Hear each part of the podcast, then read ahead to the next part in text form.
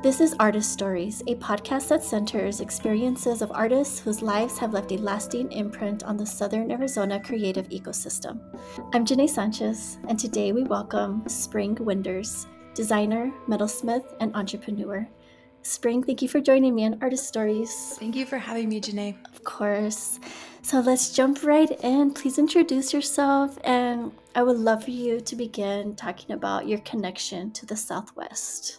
My name is Spring Winders, and I've been metalsmithing for about 10 years now here in Tucson. And as far as my connection to the Southwest, um, all almost all of my designs are inspired by the plants and animals that we find here in the Sonoran Desert. Amazing, amazing. I, let's jump into your, your backstory. I know you grew up in Show Low, Arizona, and within a creative environment as far as like your mom being a ceramicist and um, can you just talk about what that was like growing up and and finding your way into this creative trajectory that you're on right now? Yeah i grew up in show low arizona actually outside of town so it was a really country rural setting. Um, so i had a lot of experience being in nature from the start. Uh, my mom was a working artist ceramicist uh, so at a young age, I I had a real life example of what it what it looks like to do that for work, mm-hmm. to make art as a job, which I'm a lot of people don't have, and I'm very grateful for that uh, because it kind of showed me that it's possible to to to make art as a job. I remember loving art from the beginning. I would draw with my mom. I would play in her clay studio. I would do some beaded work. Um, because she did all kinds of art too, but mostly ceramics. Amazing. So, some of your earliest memories as far as jewelry making were with your mother mm-hmm. in her studio? Okay. Yeah, those little seed beads. I know you took metalsmithing courses in college, but your, your degree is actually in printmaking. Correct. How did that switch happen? I think I considered myself a 2D artist for a long time, um, and I still am in some ways. I didn't really know what to study in college, like at the university in Flagstaff. I knew I wanted to do art, but I, had a real hard time deciding what kind because I just wanted to do all all of the art. mm-hmm, mm-hmm. Um, yeah, both printmaking and metalsmithing are very process based, lots of steps. I think I chose printmaking because I thought I would have some like job opportunities later with that specific art degree. Okay. Um, I ended up not not using it very much after graduating. Uh, but while I was in college, I that was my first introduction to metalsmithing classes, and I did like it, but I didn't pursue that at the time until yeah, until much later. So, Spring, can you talk a little bit about maybe some of the correlations between your work as a 2D artist and now as a as a sculptor, essentially? Yeah.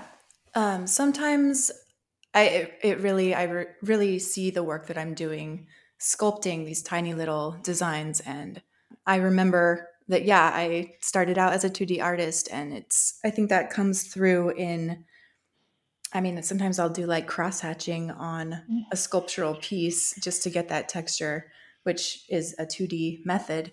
Um, right. But I still feel that that training and just that experience coming through in the 3D work that I do. Mm-hmm. Oh, that's so interesting. And I love uh, when you refer to your to your work as sculptural fashion. Um, and we'll, we could talk more about that. But let's get into Heliotrope.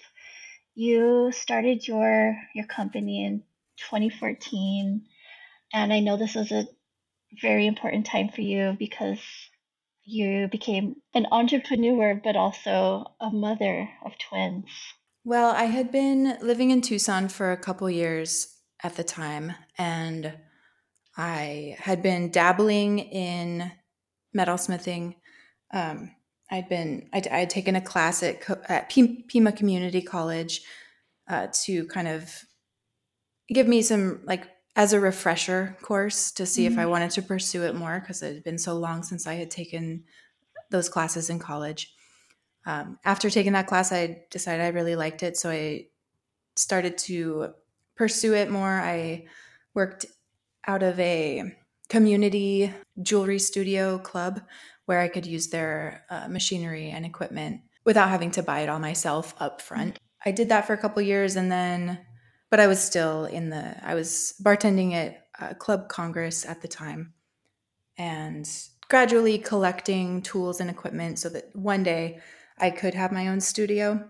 In 2014, I was defi- surprised to find out that I was pregnant with twins. A big surprise. Uh, a few months before they were born, I registered Heliotrope like as a legit business, um, just so that I would have that in place. Even though I ended up not doing too much with the business for the first three years, because yeah. I was just so busy with the babies. Wow. So, in those three years, um, were you thinking about what Heliotrope would become? Were you working on designs? I I was still kind of dreaming at that yeah. point. Like I was mm-hmm. just hoping that I would have time to focus on it in the future. I wasn't really able to very much until they started preschool when okay. they were three. And that's when my schedule opened up a little bit more so that I could start being more creative in that way.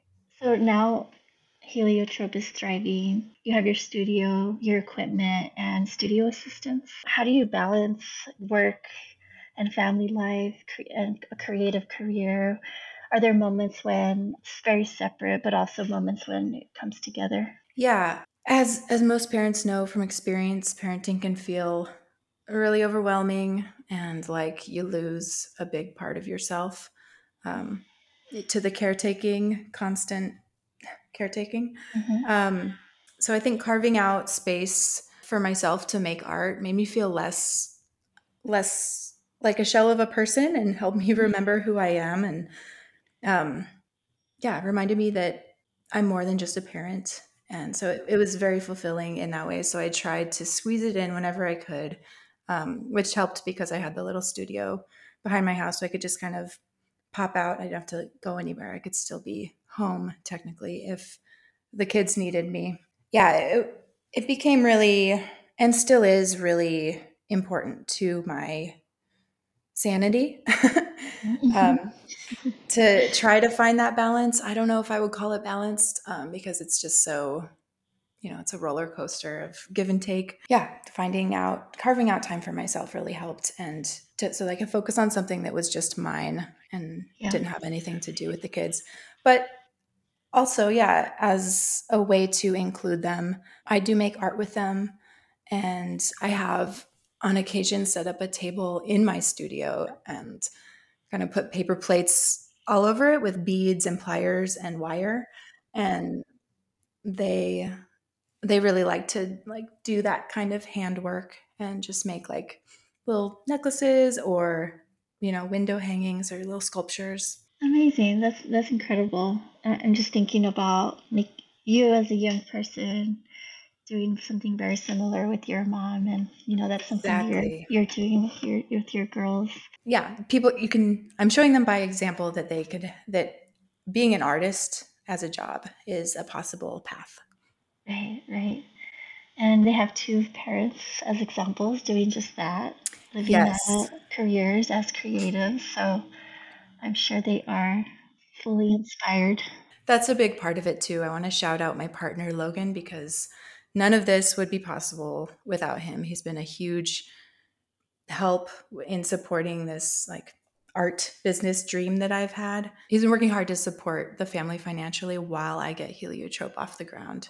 Yeah, shout out to artists, couples, parents, and or couples who support what you know an artist in, in, in the relationship. Yes.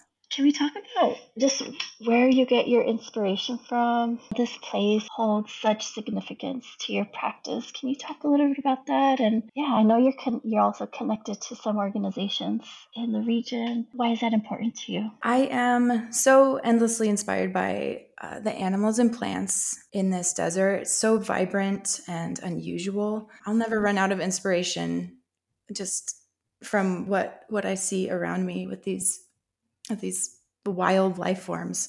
I have partnered up with four organizations so far, which work with conservation, education, research, and habitat work in this region. And 15% of sales from my website for certain collections goes directly to these conservation organizations. And those include the Northern Jaguar Project. So any Jaguar designs from the website, 15% goes straight to them. The Tucson Audubon Society, any owls from the website go directly to them. The Colectivo Sonora Silvestre, and they're from Hermosillo, Sonora, Mexico. Uh, all of the bat designs, or 15% of bat sales, goes directly to them. And then the last one is the Tucson Herpetological Society, and they get 15% of the tortoises and horned lizard design sales. Oh, and amazing. Yeah, I just thought it was very it seemed it felt important to give directly back to I mean, I'm using these images in my art and I want I want there to be like a really tangible like yes, we love how these animals look and people are excited about these animals, but let's like give it give it back, you know, like right. ha- have it go full circle so that we're actually showing our appreciation in a tangible way to those animals, yeah, and mm-hmm. habitat. That's really beautiful and it's so thoughtful. I'm sure these organizations are fully appreciative and it's very inspiring. Yeah, it creates a, a stronger connection to the community, which I like also. Absolutely.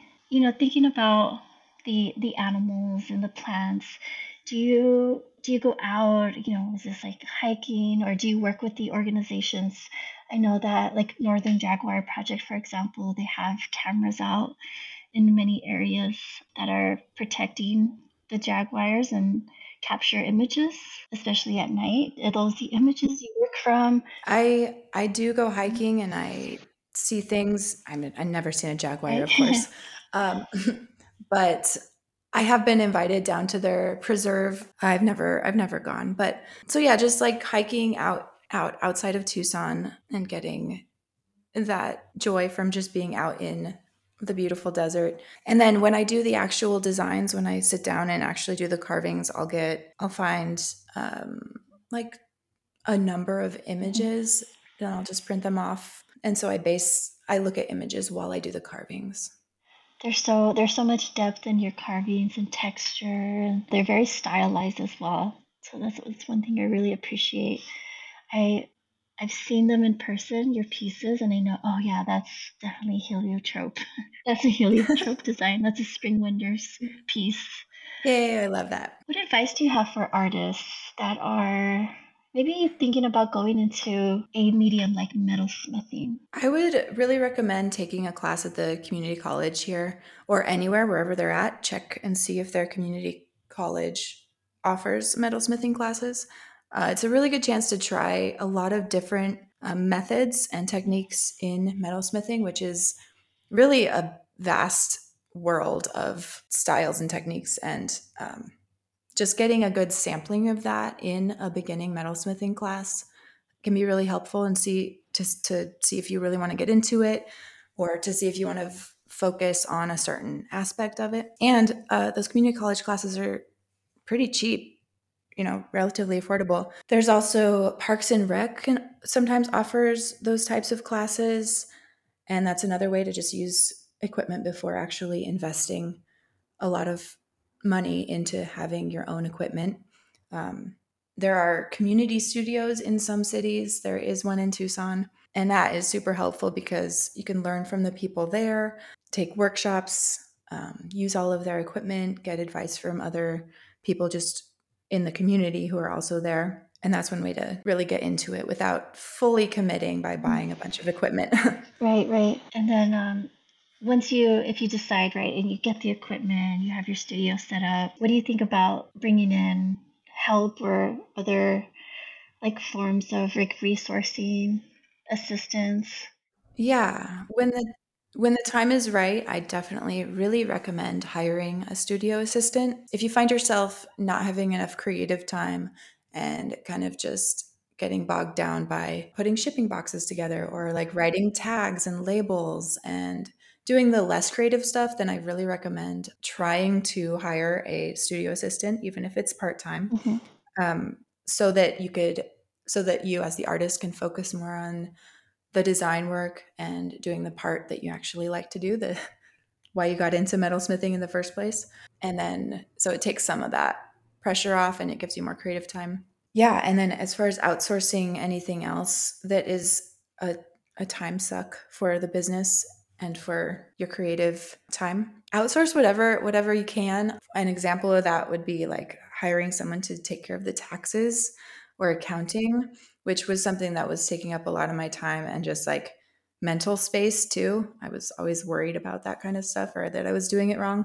Some people don't like working on the website, so you could outsource that, outsource social media if that's not your thing.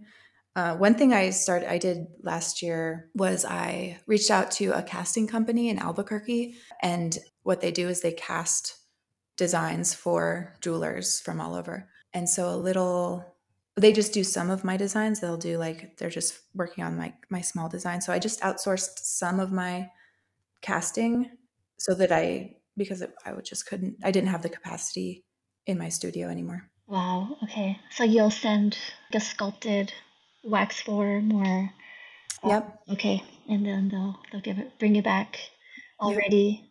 Yep. um, that's really great. Congratulations on so much growth. Um, your story is just really inspiring and uh, I just love seeing how, how you're growing and your family's growing and thriving. So much like pride, uh, regional pride in your work. Um, just lastly, I just wanted to know if you want to take a few minutes, if there's anything you're working on that you want to talk about or dreams for the future. Um, anybody else you want to shout out? It is my hope that uh, that people put their own energy into their heliotrope piece, and that it becomes significant to them in their own way. So that's kind of like the goal of these designs, that they, you know, if they want a coyote bow tie to remind them that they're a survivor, or a saguaro to remind them of where they came from, or maybe a jaguar to remind them that they're just really strong. that's that's kind of a goal for me, but it's totally up to them and I just hope that each piece is empowering or significant in some way, in their own unique way for each person. Well, thank you for sharing your inspiration right through this this form, through your metalsmithing and fashion sculptures. I really appreciate uh, learning more from you, and thank you for taking the time. Thank you so much, Janae. This has been Artist Stories featuring the stories of artists and arts organizations in our region. To listen to more podcasts, visit kxci.org. Artist Stories is a project of the Arts Foundation for Tucson and Southern Arizona, which is partially funded by the City of Tucson and Pima County. Music for this podcast was created by Jonathan Rodriguez.